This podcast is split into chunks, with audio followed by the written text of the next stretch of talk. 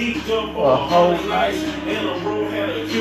And this might be the episode one of the DJ Reach Read podcast.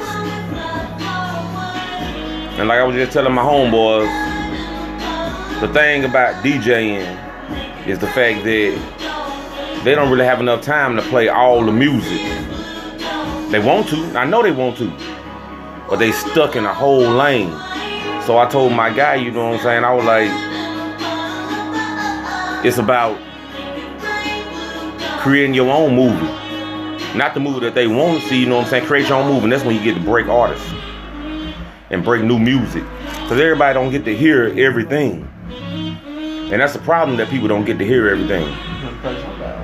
So at that point, we're not going to just play what they want to hear. We're going to play what they need to hear. 2020. That's what we're to do. Play what they need to hear.